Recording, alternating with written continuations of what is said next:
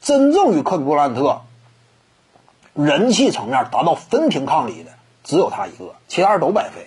什么内线蒂姆·邓肯之类，凯文·加内特，国内有一定的基础，但毕竟是个内线，球鞋都不怎么卖，你更何况真正实质层面对于年轻人的这种呃号召力更是差。早些年，勒布朗·詹姆斯就是与科比并驾齐驱的感觉，当然受欢迎程度呢，零八年之前不如科比，这个有什么讲的。因为科比一方面，零八年之前呢，他都是巅峰期，精华都在那，而且高度也在那呢嘛。甚至一零年之前，连续夺得冠军，湖人队呢本身大市场球队，影响力就高，那转播条件各个方面啊，直播情况就更理想，球迷看这个比赛更容易。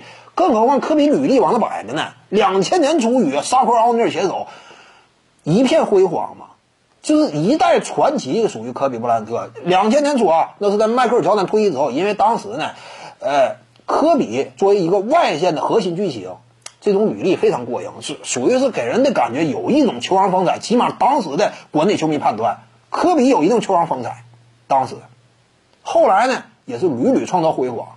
零八年呢，北京奥运会看没看到啊？当时勒布朗詹姆斯自己回忆都讲，包括德文韦德在内。零六年呢，什么率领球队啊夺得了冠军，在国内啊人气影响远远逊色于科比。那会儿讲嘛，就外界主要球迷主要是簇拥科比身边那种情况。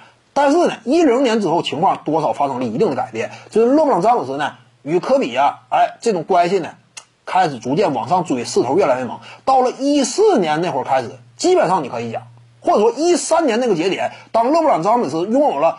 两座冠军的时候，差不多詹姆斯科比啊，正式到达了并驾齐驱的阶段。那个那个时候，基本上算是一三年算是个节点。一六年之后，情况呢，那就是发生了一定的逆转。因为一六年严格来讲啊，就我的判断呢，勒布朗詹姆斯什么年龄、什么年份，真正触及到了篮球历史第二人的这种身份呢？一人之下，万人之上。一六年。回归家乡球队，所有争议和指责烟消云散，家乡父老对自己的不满消弭于无形，甚至呢更加尊重，对不对？不忘了回馈父老，在外呢游子拼搏，打拼出了自己的成就，回馈家乡。当时可以说呢，赞誉啊达到了一个顶尖程度。一六年那会儿呢，MVP 啊，什么冠军呐。整体的统治力啊，连续多年打到总决赛，达到了一个高点，差不多那会儿已经是初步具备第二人级别了。这会儿呢，因为科比啊，那两年呢，他也是相对暗淡的场上的这种风采，所以呢，一高一低之间呢，助推詹姆斯啊，开始逐渐压过科比，这是事实的。